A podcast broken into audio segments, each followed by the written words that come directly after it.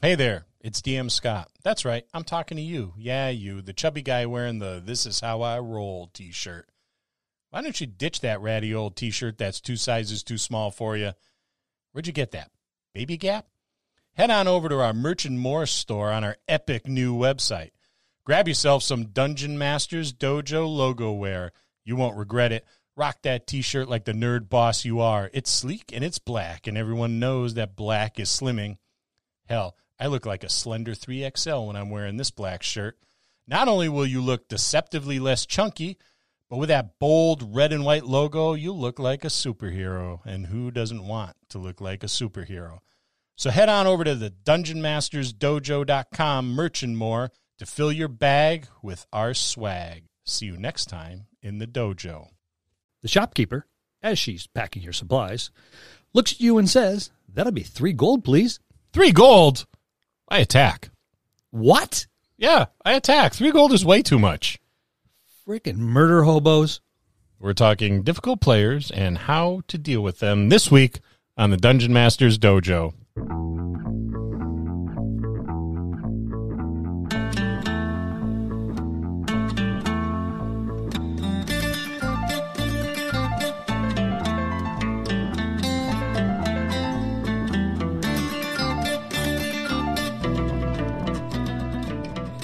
Hello, and welcome to another episode of the Dungeon Masters Dojo podcast. This is a show for game masters as well as experienced and new players alike. We hope to bring you the tools needed to not only be a great GM, but to help you develop as a player. I'm your host, Louis Aponte. Our stars of the show are Scott Labby and Bill Robotile. Let's enter the dojo and see what both Bill and Scott have in store for us today. Bill, Scott, how you guys doing? Fantastic. You freaking attacked her. Yeah, three gold is way too much. You bought a tent. It's 10 gold in the player's handbook. You should see me at the mall. I don't Ugh. want to see you at the mall. Last time I saw you at the mall, you fired somebody. We don't talk about that. It, it actually, I'm surprised it took so long. let's let's move on to the show. So we're talking about problem players. I can think of a, more than a few. How do you handle? More than a few. That was gracious. Yeah. That was There's, beautifully uh, gracious. There is a long Uh, line. Yeah, long line of problem players I've encountered in my tenure as a dungeon master. Um, and and you've actually been there for many of them. and the cause of many of them. I wouldn't say many, maybe one or two. There's a couple that come to mind that that stand to the forefront. Yes, yes. You'll know who you are. when you Paragons. Yes. Paragons of problem players. Yep. they wrote the book on it. So let's talk about the hijacker. Yeah, the hijacker. Uh, the hijacker is that player that does everything. I mean, everything in their power to take over the flow of the game. They rob other players of their enjoyment with their foolishness. They don't take the game seriously. They come up with ridiculous backstories and are generally a disruption. So how They do you- hijack the game. yeah, yeah. That's so, what they do. So what do you do to bring them back in line? oh, there's uh now I've been told I can no longer you hit them with my cane. No, I'm I'm going to let Bill start this off first because I know his methods are a lot more draconian than mine. So we'll we'll uh we'll go in hard with the bad cop and then I'll good cop it up afterwards when Bill's done. Y- yeah. Um, let's first off, I will look him square in the eye and go, "Let's pause you right there." Um, I I don't take any shit. Sorry, Ang- guys. Angry dad face. Yeah. Um, I give him that disappointing look. You know, Belt's like, coming off. like when your grandfather looks at you when you said something really stupid, and he just kind of like looks over the brim of his glasses at you with that disappointing and that barely perceptible nod. It was back my and entire forth. childhood, Bill. Yeah, my yeah, entire yeah. childhood. Yeah, he mimics it very well, I, doesn't I, he? I, I use this at work, and people go, you know, I felt like I was just bitch slapped by my grandfather, and and I can't do or say anything. Don't do that to me. Yeah, just I, I'll pause him and go, you know, pull them and say, hey, you know, dude, you need to to reel it in a little bit. If that doesn't work, let's say you say, what are you doing? This is what you're doing, and this is the circumstances that are going, you know, that you're causing. Everyone needs a, a time at the table. Right. This is not the let's get up here and stare at me for two, three hours for the game session show. All right. Let's knock the shit off. Uh, pardon my language. I will go to a gradient repercussion for the PC if that doesn't work. they're going to say or do something stupid. Um, uh, very oftenly in character, I will allow that to happen and say, okay, that's what you did. If people act really, really idiotic at the mall or on the street, people are going to notice. And eventually, someone in charge is going to notice and they're going to come over and go, knock it off. Well, I remember that being one of your rules, whereas whatever you said at the table, if you didn't say out of character first, Yeah. actually happened. Yes, and actually that will come up later on in one of these other ones um, that we're going to go over. But the first thing I usually do with the hijacker is use a gradient repercussions, and as they continue to do it, those repercussions are going to become more and more serious for the player character. At the end of the gaming session, or sometimes in the middle, if it becomes really, really problematic, I'm going to pull them aside and say, "Okay, knock it off. All right, this is what you're doing. I'm not going to put up with it. If you keep it up, I will excuse you from the game." It's it's as simple as that. It is. I'm pretty hardcore when it comes to a lot of when we go over the stuff we go over. He's right. I am very draconian. If I if my cane's within reach, you're getting hit with it. Um, I I don't take I don't take any crap at my table. Um, I don't allow it, and I shut it down immediately, and usually with a semi forceful hand. The the hijacker can oftentimes get allies on board too when they're when they're hijacking. It's it's um it becomes bedlam. you Mob know? mentality. Yeah. mob mentality. Yeah, I'll I'll usually start by pulling one of the um, more respected, I guess, players aside and going, "Hey, man, can you help me kind of keep them on the straight and narrow? Can you kind of help rein them in and you know get them back on on task?" Sometimes that's all that is necessary, but other times you really i mean if it persists you have to have those conversations. Sometimes i think it happens out of boredom. Yeah. you know they may be bored they may not be getting um, what they really want out of out of the game. You know maybe there's somebody that came in after you established a session zero. A lot of times with these problems i think it might be uh, an issue with bad habits that they developed at other tables. The only time we have ever really encountered these sort of problematic players is when we get new players in that aren't used to uh, sitting at our gaming tables Right. Yeah, we we have a a large group, very large group uh, compared to some others, but they are all established. They everyone knows everyone else. Everyone knows their foibles. Um, several of them actually will have persona very close to what we're talking about this evening, but everyone knows how to deal not with it. Not Lou though lou is Oh, not oh. a hijacker Yeah, Lou is not a hijacker. Yes, He has yes. many things at the gaming table, but disruptive and problematic, he is not. Say that again with a straight face. But disruptive and problematic, he is not. he's never been never been a problem. Well, thank you, Scott. A Scott. problem, though. He's been he's been entertaining as all Yeah, hell, but he's never. I, I don't know. The disruptive thing is a little uh, gray. Yeah. But that's one of our huge benefits, I think, Bill, is that we've we've got like 16 players that sit at our tables, and they could go from your table to my table, and vice versa. Yep. and pretty much settle in and we know what to expect from them they know what to expect from us not every dm has that luxury that we have Well, by no means. you know and it's it's pretty luxurious honestly to to have that and i believe in the communication part you know explain to them hey it's what you're doing is making it difficult for the other players at the table to really enjoy the game and that's and that's not cool and maybe they don't realize that they're doing it maybe it's just something they've done at the other table Well, like I said, you know, bad habit, and you know, the other everyone else was just kind of sitting there quiet, and they just like, all right, uh, there's all this dead air. I'm going to run with it. yeah and, and that's what they do, and that's what they do. And now they've gone to a table that actually has people that want to play, and there is no dead air, and they're still, you know, jumping up there, jumping up there, jumping up there. So Yeah, you know, whenever you have a Kender character show up at your gaming table, keep an eye on the Kender character because usually usually that's the big excuse for I'm just gonna I'm gonna mess with shit. I'm gonna be all your chaotic neutral Kender. Yes. Like, come on, dude. You see that at the table, you immediately pull that player aside and go, Do not be doing a lot of foolishness to hijack the game because I'm watching. good call. Very good call. So I guess the the next person we will talk about is um the lone wolf. The lone wolf. Hmm, that person that is forgets that there are like there's four more other people at the table, uh, wander off and do their own thing, uh, violate what's been classically the number one rule of table RPGs, and that's don't split the party. Uh, in fact, the definition of the word party escapes them altogether, and they do everything all by themselves and and usually end up dead. Or getting everybody else close to dead. Uh, yeah, when they come and try to save their Yeah. wandering butt. But yeah, okay. So I guess I'm going first again. Why not? Yeah. Sure. You are the most experienced. Uh, I, it's, yeah, okay. And the meaner of the two. Okay, when they take off, yeah, well, uh, yeah, that's definitely.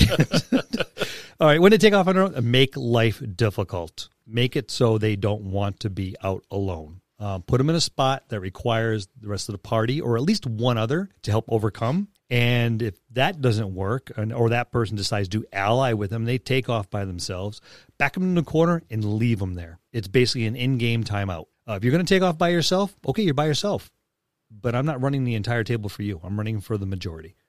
So if you take it by yourself and you fall into a pit and you're trying to get out, okay, what are you gonna do? Oh, I'm gonna yell. Okay, I'll let you know when that works, and I'll go back to the rest of the table and literally leave them there, 15, 20 minutes of gameplay, and they're like, "Well, I want to." Well, I'm sorry, you're in a pit right now. Uh, no one's heard you. We'll get back to you in a minute. Very real. Well, what what what um, what am I supposed to do? Um, you're supposed to stay with the party. Are you with the party? Nope. Is there anyone there to haul you out? Nope. Then sit there. We'll get to you in a minute. Yeah, don't pull your punches. You know, if you No. have if you have a in a you know a large encampment of goblins or whatever have you somewhere in the woods, and they decide to strike out on their own and happen upon it, don't pull your punches. I mean, this is your decision that you've made. If if the dice dictate that you um you end up dead and on a spit, then then so be it. You know, Or or if they want to be themselves, they want the highlight. Okay, draw out the agony, torture them. I'm not condoning killing everyone that runs That's- off by themselves. that's Every once in a while, dark. every once in a while. Well, you know what the uh, hello. that's the character. Uh, my name's mind Bill. you. My name's Bill. Have we met? Torture the character, not the player. Well, when- so for some, when you torture the character, I'm you torture the player. Oh, oh, there's a clarification there. Oh, I'm sorry. No, yeah, torture the the, the character, not the player. Um, but yeah, uh, there's going to be circumstances, um, and if a scenario or an encounter is set up for a party, and they roam onto it by themselves, then guess what? You're dealing with it by yourself. It's called consequences. Yeah. Yes, and you're going to hear that word a lot during this particular segment.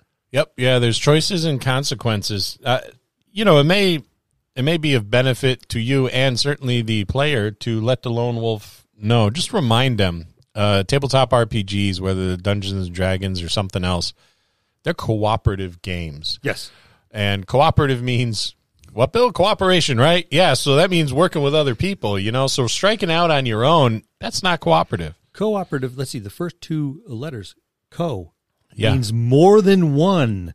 Mister Lone Wolf. So sometimes they need needing a reminder. You know, they're inspired by the likes of the Punisher and Wolverine. You know, those guys that don't need anybody else. They're going to strike out on their own and start uh, opening up cans of whoop ass on people. And it, it's great in the comic books, but it doesn't always happen that way at the gaming table. Sometimes, sometimes you end up in in a really tough spot On the spit. on the spit On the spit. on Yep. the spit, and and you are a uh, a high calorie food item for the Goblin tribe. Yummy. With sweet and sour sauce. So we're going to take a, we'll go to our next one, the power gamer. The power gamer. Yeah, these guys. Now, the power gamer the power gamer can be problematic sometimes. Sometimes. It's not always a thing. So the, the power gamer, it's that individual that um, they want to win at Dungeons and Dragons. That's their aim. You know, they're going to win. They're statted out to the max.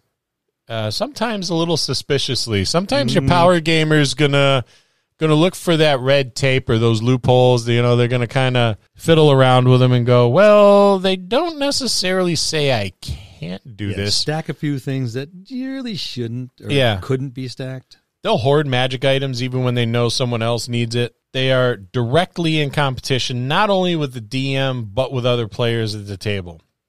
Cooperative gameplay kind of escapes them.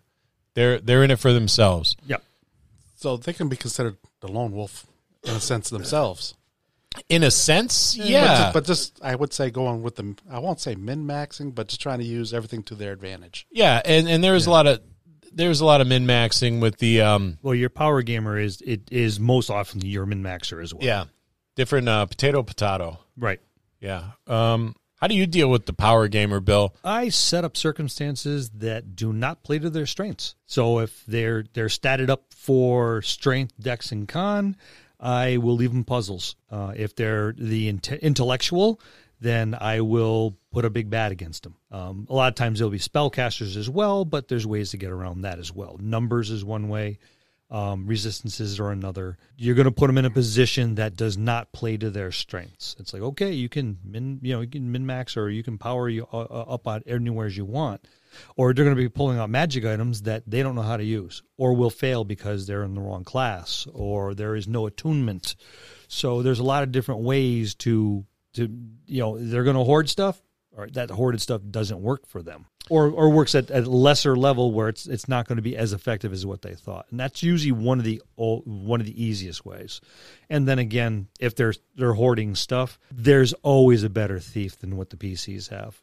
There's a way to redistribute. So you you know you wait till night they hear a noise have everyone roll your perception or whatever stat in that particular game you know that you need your stealth your your notice. Um, and someone else is going to make it, usually besides your power gamer. Have that person notice that they they trip or they fall or you know oh, they roll a die. Uh, okay, they tripped over one of the sleeping people. The stuff spills out on the game on the ground. Well, there's all that magic item that he's been hoarding. Uh, great way to redistribute. Um, and we talked about the power gamer in a previous podcast on five play styles you may encounter at your table. He was called the min maxer, but they're really interchangeable terms. It, it's only when they get out of control that I think really the DM has to step in. I don't know if you agree with that, Bill. No, I, I, do. I do. You know, and your min maxer is not necessarily going to get out of control. Your power gamer will. Yeah, that's a good way of putting it. Yeah, it's the uh, yeah, it, it's the next level up. All right, my my my min maxer has has has reached level next level or the next tier of powers, and now he's a power gamer. Yeah, they spun a cocoon yeah. at some point in time and came out a totally different thing. Your your power gamer too may have come from a table where where it was like a DM versus player type of environment, so you really oh, had yeah. to like power game and min max, and it was just something that was necessary for survival at, at the gaming table if this is the case, I I think all you really need to do is just explain to your power gamer that it's really not that type of table that you run. Right. And this behavior may stop, but if it doesn't, you may have to uh, reach a compromise. And I, I think that's just uh, it may be as simple as throw little little encounters in that really let them flex their power gamer muscles. You know, it kind of satisfies their their needs their need for that and and usually i think they'll they'll calm down we have we have a power gamer at our our table and he's not disruptive no nope no um he that is his play style and i think he adds a, a he adds a great deal to the table to the storyline to the play and it's nice to have him there he doesn't push it to the to the level of problematic no no never he he will skirt the edge a couple times. He'll yeah, he'll dance yeah. on the razor's edge. Yeah. I've seen that before. Oh yeah. He knows just he's smart. He knows just what to do. Yeah. Yep. But if it's not disruptive, who who cares? No harm, no foul. Absolutely. But again, he also knows that if he gets to that line, we will we will we'll reel him in. Bill will throw lasagna at him. Melted cheese and all. So we'll move on and then we'll move on to the class clown. Oh yeah. The class clown, it's that player that will take every moment to crack a joke, either in or out of character. Their intentions are most often good, wanting to lighten up the moment and enjoy the game just like everybody else. But their constant wisecracking can be a distraction to other people's ability to enjoy the game. All right, this is where, as Lou mentioned earlier, um, my trick that I use to rein this specific problem player is uh, you said it, you did it. Uh, they will get carried away with their antics and they're like, well, I'm going to walk up and uh, slap the constable because I think he's got an ugly ass face. It's like, okay, sure. You were just witness slap. No, no, no. I, I didn't mean it in character. No, you said it. You did it. Yeah, I've been put on the spot before by Bill fooling around at the gaming table. I think we all have. Now deal with it. Not every NPC has a sense of humor. Nope. Uh, nope. And the the crotchety old man at the head of the table every once in a while does not either, especially when you're disrupting my my scenario. Most often than not. so yeah, I, I, my my fallback on this particular one is oh well I use it a lot, but uh, to rein in a lot of these guys, but this one specifically is it you said it you did it. I think it's a good house rule. I like and, it. I've and, always and it, and, it. and you'd be su- surprised at how quickly some of the other problematic characters will turn on and go, "Oh, It definitely um, works. It does. It does. And, you know, it'll happen a few times. Oh, okay. Yeah. Okay. I'll deal with it. And again, I, I will use escalating circumstances to the point where I will almost never punish the player, but your PC is fair game on my table. And he will deal with escalating circumstances and repercussions to what you're doing. So you said it, you did it. A lot of times that will reel in your your problem players. Yeah, I I think too that sometimes these these uh, class clowns may um, may come from a beer and pretzels type of game, Mhm. which I, I love. I love a, a lighthearted beer and pretzels kind of game. It's it's fun, but not every game is is like that. So having the uh, having those conversations with them, hey, this isn't that kind of game that we're running right now. If that's really what what you dig, you know, we can we can certainly next go around the next campaign we could do that sort of thing or if you want to run the table we could do that and sometimes if you're if you're running running a lengthy cab campaign we can go ahead and do a a game session or two that is a, little lighter Yeah, You a little, a little breakup. yeah, and that's uh that's okay. I, I think that giving them that, giving them kind of a little bit of what they're looking for will help curb that behavior. Hopefully, it will. A lot of times when I've done that, that's that's what's happened, and I've I've had to pull them aside and say, listen, in in, in a couple weeks we'll we'll do something a little more your speed, but you really gotta really gotta get in, be involved, and follow the scenario and stop cracking jokes. And sometimes, sometimes they'll channel my inner Bill and be like, "That's what you said you're doing." So that's that's what's going to happen, and and that does. I mean, that's that's kind of like it's almost like taking your belt out, you know. but but it does. It uh, it works. It How- works real well. How about a break? You want Um, to? I I need to refresh my drink. I could use a ref- refill on my refresh. yeah, refreshment. and we need we need a word about our sponsor as well. We do. Yeah. We do. but it'll be a good time for it. All right, do your techie stuff, Lou. All right, we'll be back in a moment. Tech away.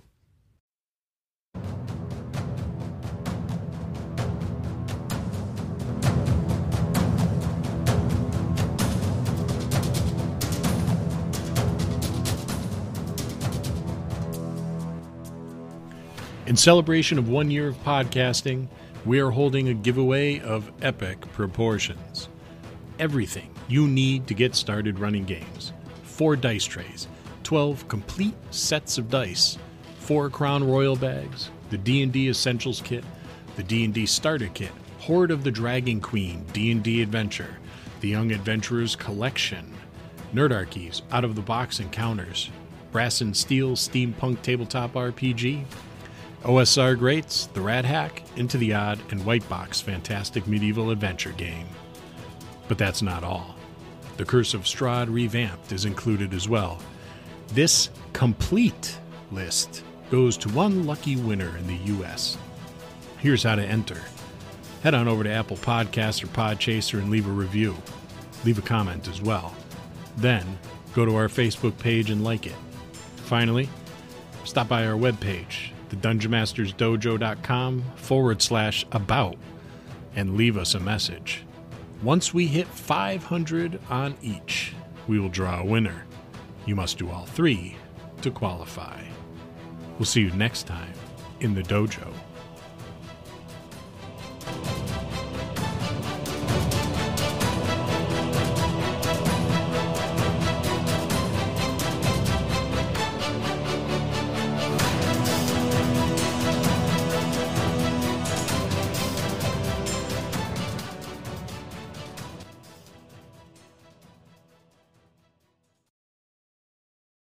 And we're back.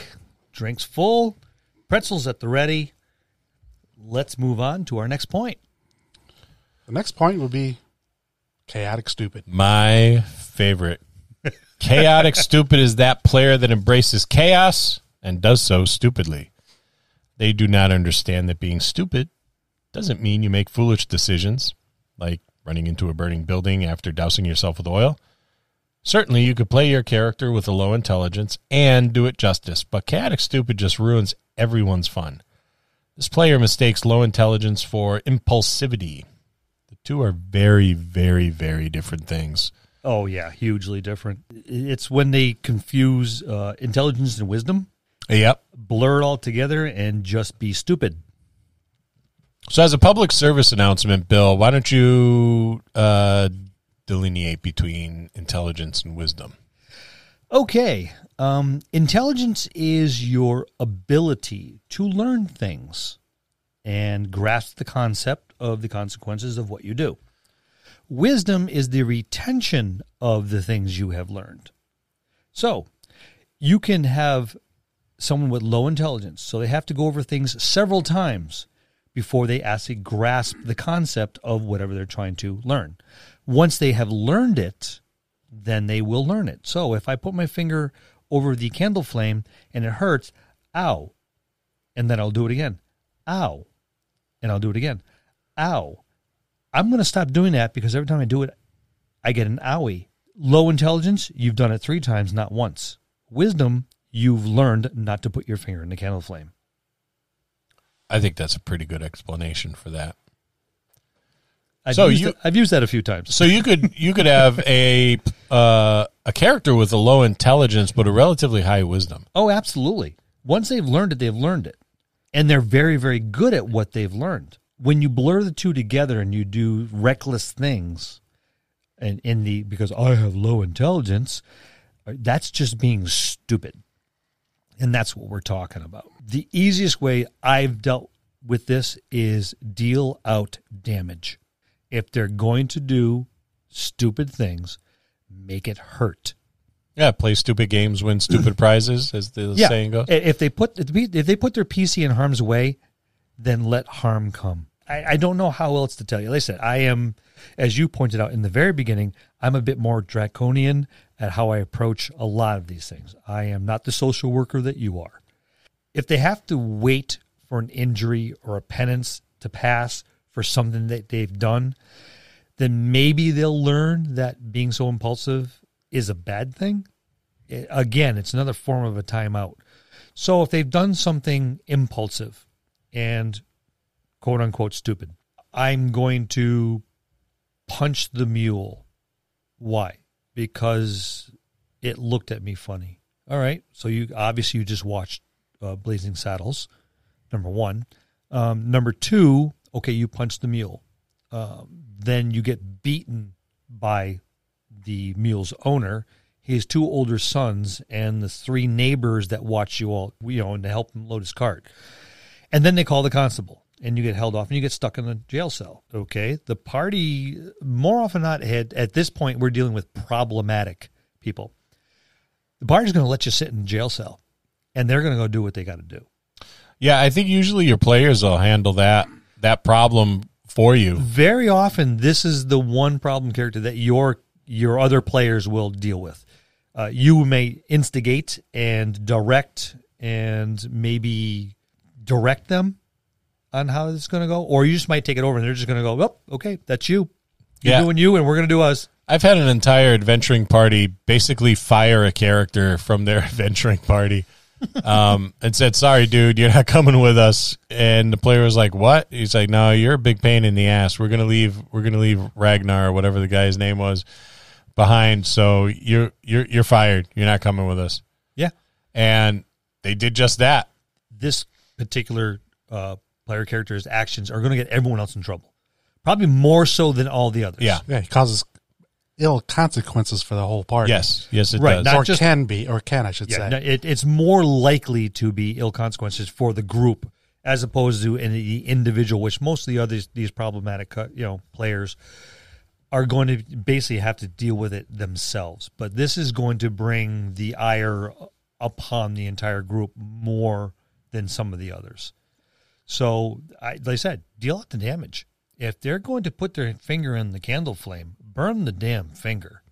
Hopefully, they'll learn. the only way you'll learn. Yeah, usually when when I when I talk to the um the chaotic stupid uh player, I almost always get the but that's what my character would do argument, Yep. which yep. which kind of drives me nuts. I think it's kind of like really your that's really what your character would do. I mean, they would they would do all all of that outlandish stuff. Why? You know, where is it in the background? Um, or sometimes I won't even engage in the argument at all and just be like, nope, mm uh uh, no, we're not. That's no, We're not playing that game. no, we're not, we're not. All right, so let's move on to the contrarian. The guy, every, everybody. oh boy, I've got I've got some I've got some contrarian stories. Uh, the contrarian. Well, does the party want to go east? Do they all agree on that direction? Well, the contrarian won't. They want to go west. Why do they want to go west? Because everybody else wants to go east. Remember how you said the campaign is going to be centered around a party of all elves? Well, your contrarian is going to show up to the first game with a half orc barbarian. Why? Because they are contrary. This drives me nuts, Bill. Yes. It Yes. drives me insane. Um, th- this one here, I usually go hardcore right from the get go. Fortunately, this is the one you can most oftenly nip in the bud at session zero. Do you- Most, do you most think so? Well, you know this person's going to be the contrarian when they show up with the half elf barbarian and from the very beginning. You can kind of tell. Even if you can't, be ready to draw the line. No, I said everyone's going to be an elf. Go build an elf. But this is what I want to play. Um, okay, you can play it somewhere else, but we said everyone's going to be an elf. Go build an elf. Draw the line right then and there. Um, it's this way or no way. I think it's not so much a play style as as it is a personality trait. Oh, it's definitely a personality trait. you know, it's it's some folks are just they're just contrary.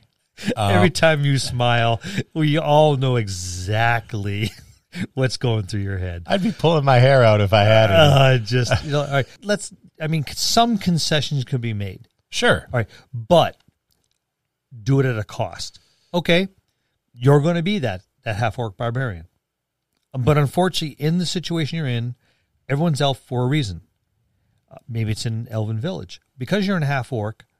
Okay, you are now the retainer or the bodyguard for that person. But unfortunately, since you're not an elf, you're no longer allowed to carry any weapons. Um, deal with that. You're a bodyguard with no weapons okay or you're this is a great one for your spellcasters that decide to do this this stuff um you're now a member of the retinue because you're not, definitely not a, bar, a, a member of the party otherwise you would be an elf so uh, i'm sorry but members of the retinue are servants and you are not allowed to speak unless you're spoken to and if you do speak out of turn you will be immediately beaten by everyone in the room Again, I'll remind you about the draconian methods. well that that again, I will say character beaten, not the player. well, I mean, just like I said, you need to draw draw a line in the sand. You can be a barbarian, but these are the costs of not following what we stipulated in the beginning before anyone made a character. You knew Yeah. it. You knew it, right? So, and then you showed up with something else entirely different, anyways. Great, no problem. I will let you play that character. But these are the circumstances of your actions. I'll dock experience points. I think I think um, docking experience points is almost akin to uh, giving someone a bill. Almost, you know. I like to give milestone experience points. Yep. So the rest of the party may meet those milestones or may be focused on on on the mission at hand, but the contrarian is is going east when everybody else went went west. So I won't give them the same amount of experience points that the rest of the party gets. And that will usually stimulate a conversation. Hey, I noticed I got 12 experience points. Yeah. Yeah, you did. Why? Because you were halfway across the map doing something totally different. and everybody else was doing that thing that you guys got hired for. Oh. Yeah. That's that's why we've been playing for 7 months and you're still second level. and and that'll usually do it. They'll start to they'll start to get it. You know, and and you can have that conversation with them and and while you're at it, it's a good time to say, "Hey, you know, you've been really disruptive with his behavior and it's not cool. I put a lot of time and effort into preparing this so that you all could have a good time." And that's one of those other things that sometimes you need to mention players. Your your GMs put a lot of time and effort in, into putting together a a good story and a compelling story and building out an adventure for you guys to go ahead and play so that you know there's got to be you know there's got to be some respect for all that time and effort Well, that yeah, they put in yeah. I mean, you, your game master has, like you said, put all the time and effort, put together a story. I think it it boils down to respect. yeah You respect your game master. Really, really straight and simple. I mean, he put all this time and effort and research and wrote everything up and made maps and maybe made terrain. And, then you get up there and go, uh, okay, I'm going to go over here. Yeah, it's it's one of those things. If if you're fortunate enough to have a really good game master uh, running your table, then what they're doing is they're doing everything solely for the enjoyment of of the players, Yes. and that's very uh, selfless. Mhm. You know, so that that that deserves that deserves something better than Well, that game master gets his joy out of knowing that his players are having a good time. absolutely. That's that's where the game master gets his joy. Um, and you and I have both gone over this. Um, your roles as a game master. yeah, Um, listen to it. listen to it. It's one of our first ones. That's where we get our joy, is knowing that everyone else is having a good time. They, oh man, that was awesome. Respect your game master, and and being the contrarian is not necessary. None of these things are necessarily respecting Yeah, your game master, not. which is why we're going over it. Which is why we're going over it, and we're help trying to help your game, you as game masters, DMs, GMs, storytellers. Doesn't matter the system that you're playing. This this is all very very It's universal. yeah, yeah. It, it, this is all good points. So deal with you know help your game master by respecting them, and we're trying to help you control, guide, uh, advise these problematic players in in these different areas. So, you know, I don't know what else I got to say. Not much. We're gonna we're gonna move on to one of the probably least favorite subjects is the cheater.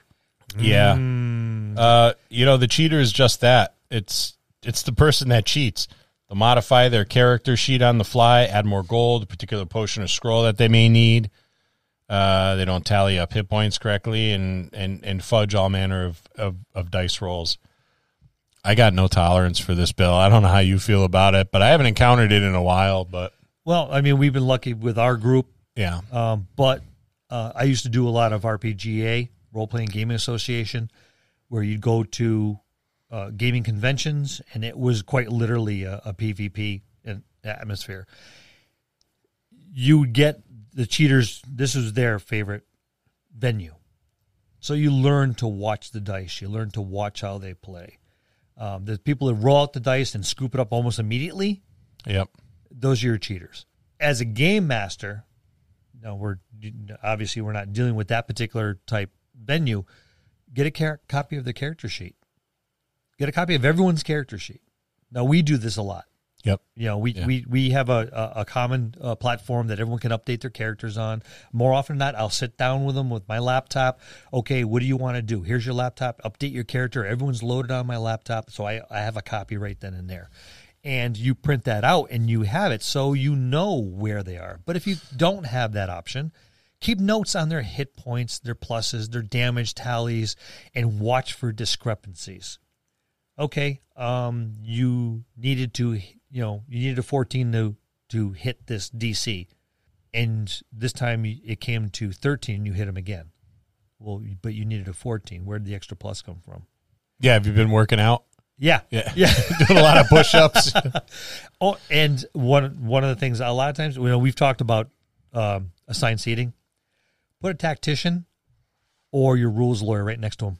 Yeah, they'll nip that in the bud real quick. Oh yeah, what, what what the hell? Wait a minute, no, you rolled a twelve. That was not a fifteen. Especially your rules lawyer. Oh, they'll be all over that crap. I I had a I had a player and I and Lou was at the table. and and I'm going to preface this by I- saying I know where this is going. I loved him dearly. I mean, he was you know, he was a he was a part of our gaming group and he and he was a nice guy. Um but he he fudged every single roll and he did exactly that thing that that you said. He would roll the dice and scoop that bad boy up and it was a 17. Unless, of course, it was Oh, actually uh, a 17, he'd be like, "Yeah, look at see, Look, look, look, yeah, yeah, it's yeah. It, it's legit." So we gave him, we gave him a, tw- I gave him a 20 sided. I found the biggest 20 sided die I could. About the size of a football. It was it was big. It was big. So he was sitting at the end of the gaming table, and we had like two two or three banquet tables. We had a big setup in our buddy Chet's basement, and he was at the very end of the uh, of the gaming table, rolling this gigantic die, and he would. he- You couldn't like you couldn't you know you jiggle it around in your hand before you let it loose. He couldn't. You had to hold the thing with two hands, and you had to like roll it like a tot. You know, like you roll a, a, a basketball to a toddler, and he could not fudge his rolls. Yep. He couldn't palm the die; it was too big. So it's like you ain't picking that up. No, you got you got a twelve. And guess why you have the monster Yeah, die? why you have training wheels on your know- dice, Because we know.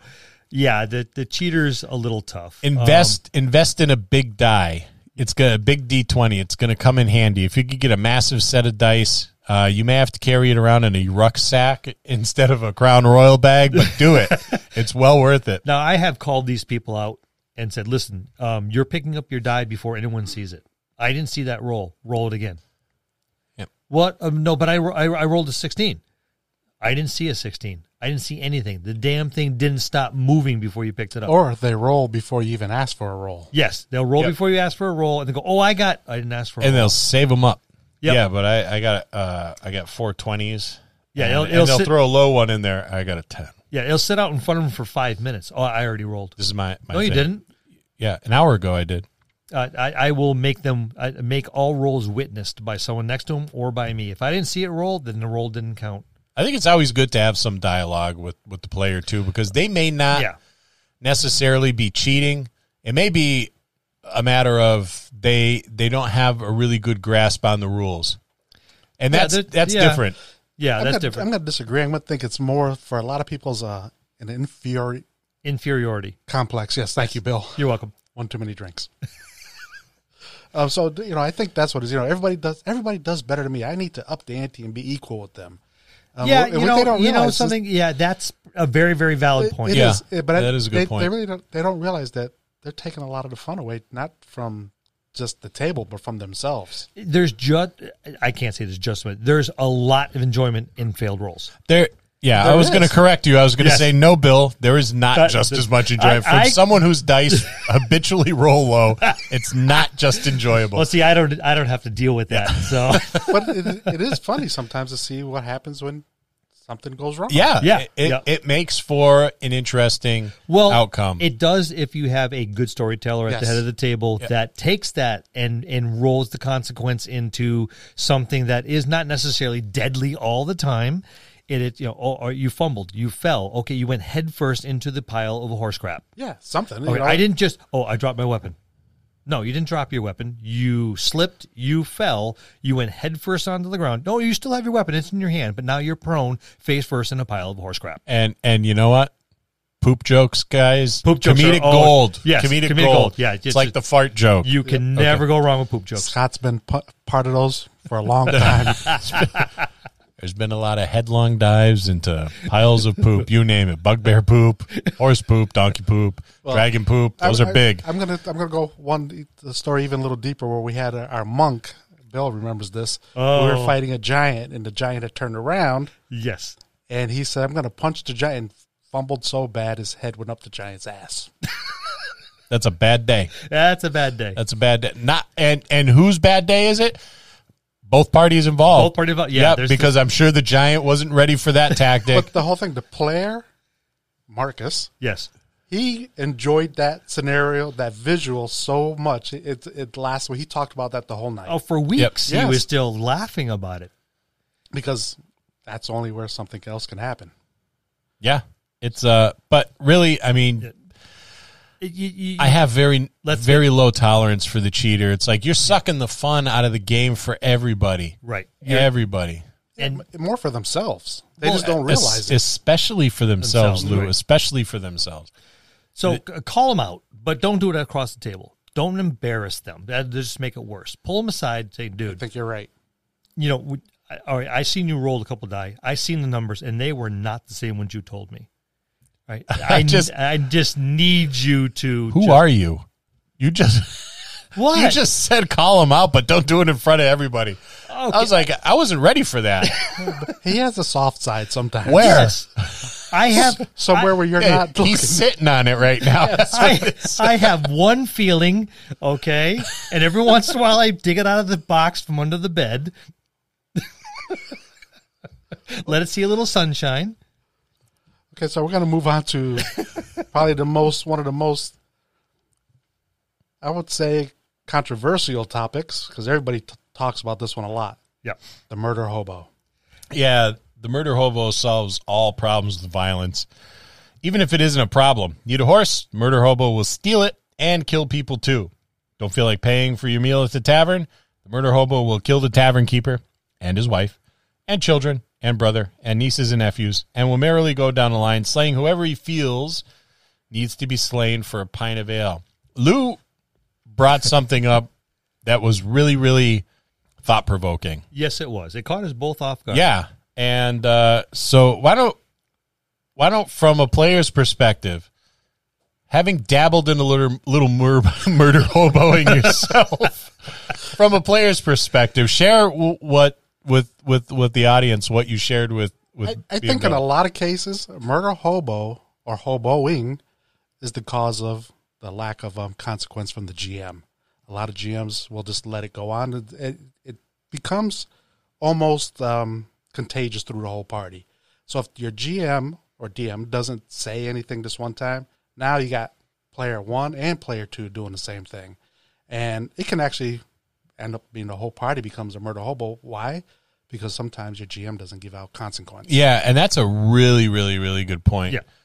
You know, so one of the one of the things I always think of is someone hired the party, maybe, you know? Mm-hmm. Someone hired the party to do something.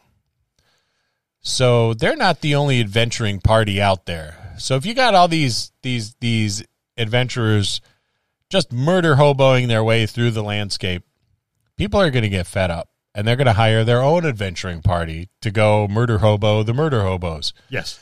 And then then you run into problems because maybe you will be up against a party that has a lot more experience and levels and stuff than your party and you know it's it's time to pay the piper so to speak. Yes. Um, the easiest way to, uh, the, the one way I deal with it, you reap what you sow.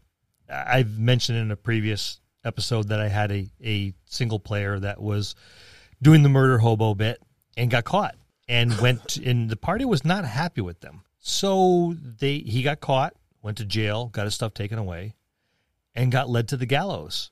And the executioner said, Is there anyone that's going to speak for this person? And no one in the party said a word. And this person was hung. They were killed. Public display. And the party, and he's like, well, you, you, I know you, and I know you, and I know you. you, you I'll, I'll pay you back. I'll do this. I'll do this. And they all just sat there and smiled at him. Well, that's called just consequence sometimes. Yeah. You, you reap what you sow. Or Out of I- curiosity though, before you go on Bill, what what's the damage on a hanging for for GMs that might be curious out there? How'd you handle that? Did you just go and you're hung and dead? Well, it depends on what kind of hanging you're talking about. I would think there's the long hanging and the short hanging. This is true.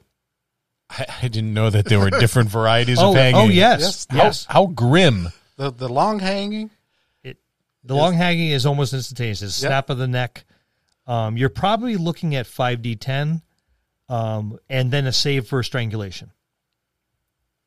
And the short hanging, I assume, is what longer. It's 2d10 damage and uh, a repeated rolls for strangulation. every every round. And believe. and every round you drop by you drop by one or two. So it becomes more and more difficult to to survive it. And but unless you can find a way out of it, you're you're still going to get hung. It just becomes more painful. Well, I And- think we know drawn which, out. which one Bill went with. Either way, you end up dead.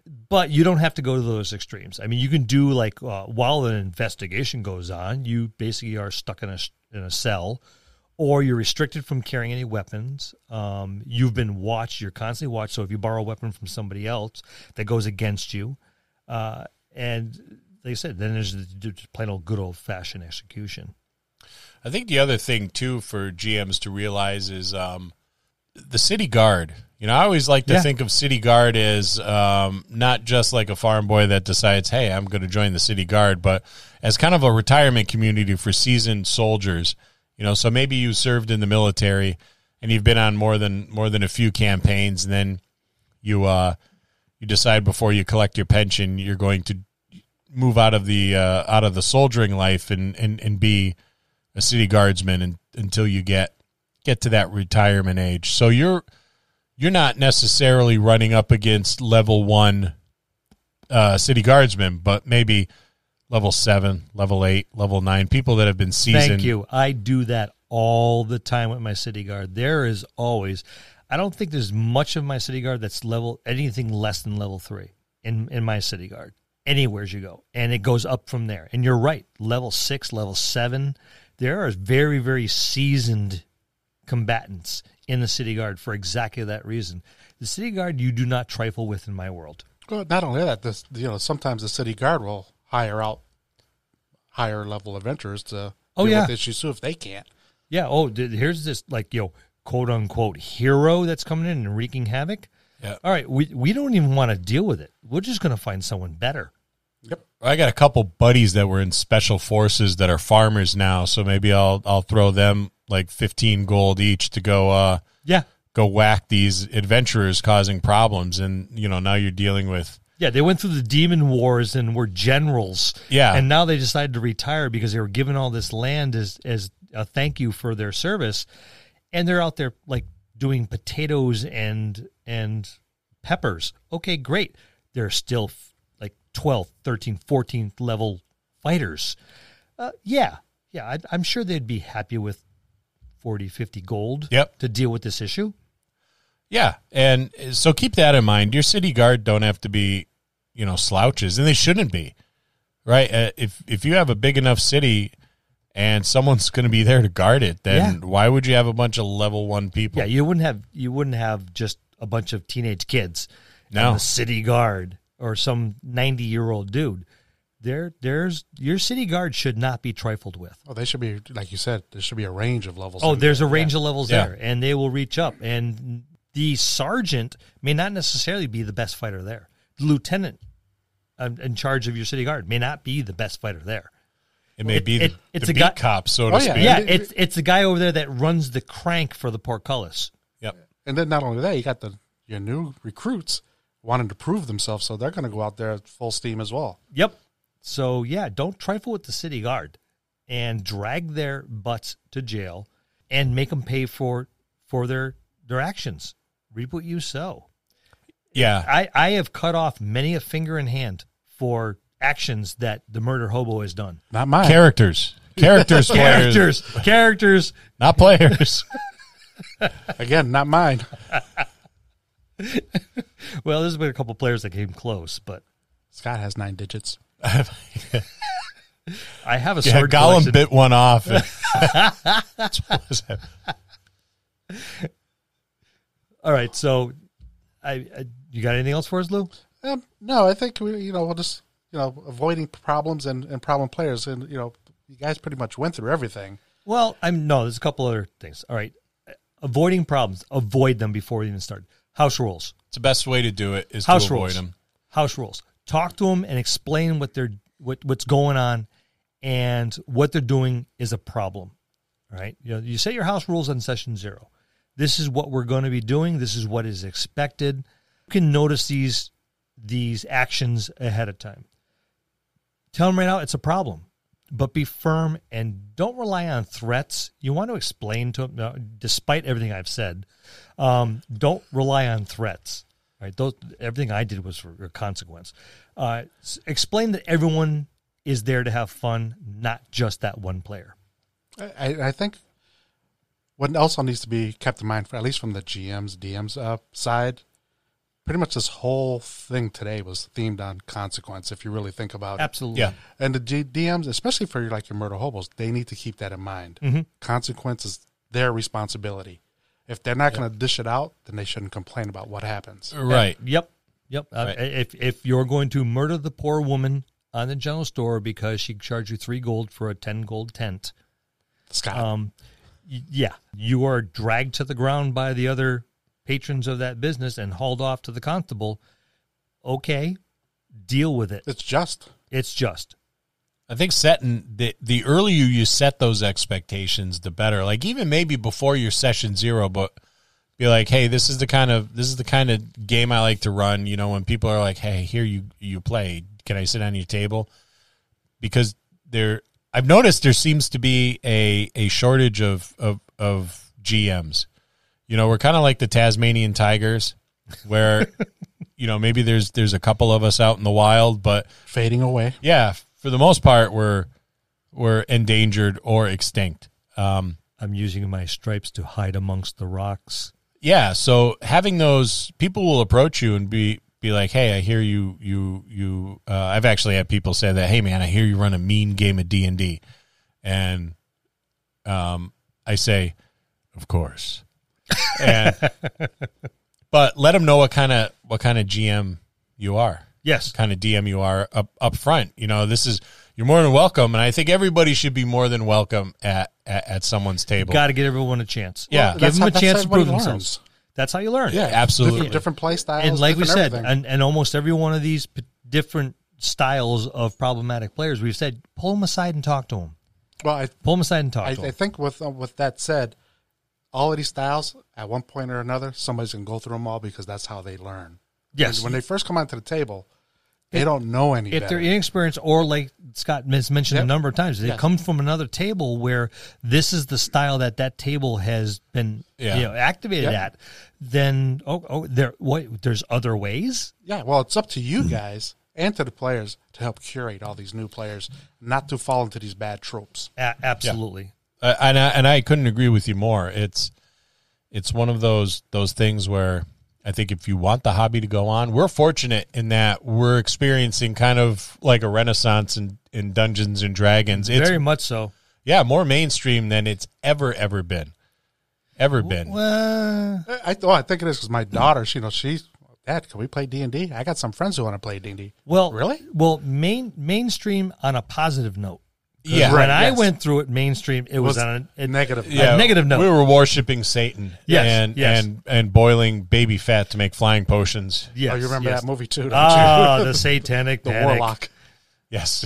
yep. I I enjoyed that time. I did too. I That's tor- actually I what- tormented people, um, for Still- real, not just the player characters. he still does. All right, I mean, and if nothing else works, if nothing else works, all right, it boils down to breaking up is hard to do. All right, when is it time to let the problem players go? Yeah. Um yeah, when shit just isn't going right. You know, it's and that's the worst part of it. it is. You've you've had these discussions and you've talked to them over and over again and we've encountered that we have and and fortunately the problem has kind of cured itself. Uh and that, and that was good because for us, yeah. yeah, when you look at it, it's like who's at who's at your gaming table? Okay, um, I, I, Lou, I've been friends with him for the thirty some odd years, longer than I haven't been. Um, Jared and all these other guys that have been my friends forever. When you have to kind of when you have to break up with your D and D player, It's a breakup. it is. It's, It's- yeah. hard because it's it's it's a difficult conversation to have because that's your friend. You know, so how do you have that conversation? It's Well, for very y- tricky. for you, it's easy. Just pretend it's an ex-wife. Or that you're firing your friend. taking a beating. But yeah, it, it's not easy. It's not. I mean, sometimes it's just not a good fit. S- Plain and simple, it's just not a good fit. The, Yeah. The the person that came to your table, their pers- you know, their personality, their ideology, the way they game play does not fit with your group. It's it, it's going to happen. It's going to happen. And and I think that's the best way to say it, Bill, is that Yeah. it's just not a good fit. And that doesn't mean, you know, hey, you're a jerk, man, and we don't like you, but it's not a good fit. No, no, you need to be empathetic. No, eh, but I think it happens on both ways. You know, we had a couple players who came and said, "Oh, well, your table's not really a fit for me." Um, Yeah. But they left on the, they broke it up on their own. Yes. Um, but th- we've been fortunate. I don't. Well, maybe we had one person where we said we really don't want you to come back. Yeah. Kind of, sort of. eh, You know, we left it open ended. It was a mutual yes. agreement. Um, I But mean, we've been but but lucky some, with that. But yet you have to be. Sometimes you just have to do it. You pull them aside. Uh, you need to be empathetic, but you need to be firm. But when do you do it? At what point? I think after everybody at the table is in, in agreement, I wouldn't want to Yeah. like break up with a player or fire a player, you know, without without first speaking to everybody at the table individually. Yes. You know, don't don't there. do it in mass. Do it Yeah. individually. And I think you get a more honest honest opinion from people when it's individually, not because people are being dishonest, but just because nobody wants to look like a dick. Well, they're being influenced by the people around them. So what you're saying is take a consensus at a table, and if that one person doesn't fit, and every- everybody agrees with it, then Yes. Yeah. it's time to break up. So the, it's not the, or it shouldn't be, in most cases, I'll say, the, just the DMs. right, no, and it- it shouldn't be. There's it other shouldn't players be, at the if, table. If, if the if the players at the table say no, no, no, I can deal with it, then you as the game master, it's your responsibility to find a way around it. Try to try to remold them. Re, you know, well, that and accommodate, like I said, we mentioned earlier, accommodate their strengths. Try to pull them back by not catering to their strengths. Uh, there's, you know, we've gone over a different, couple different varieties of ways of handling this, but if the consensus of the table is, yeah, it's just not going to work, then uninvite them.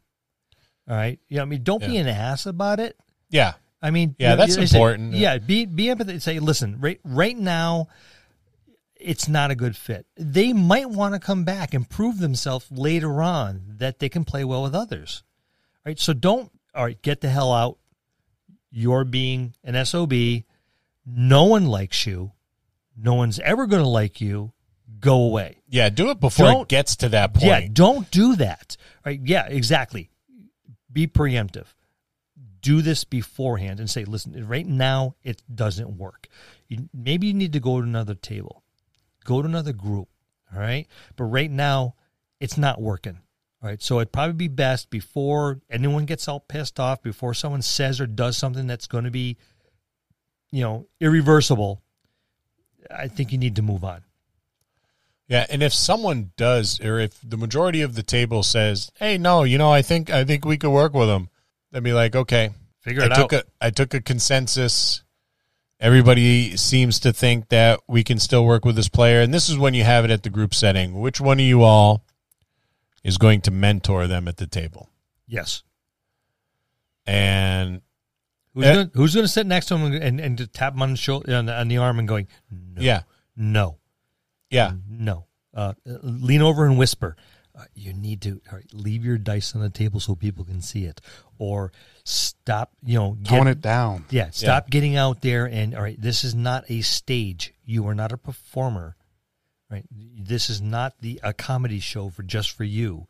Um, you know, so you, if you got someone that's willing to step up and sit next to them and kind of coach them, and if they're willing to be coached, yep. And that's key too. They have yeah, to be willing they to have be, to be willing. coached. It's like, yeah, okay, I get it, but I mean, that's just the way I've always done it, and I'm I'm not really good at, you know, playing sandbox. Okay, then I'm going to give you a monitor.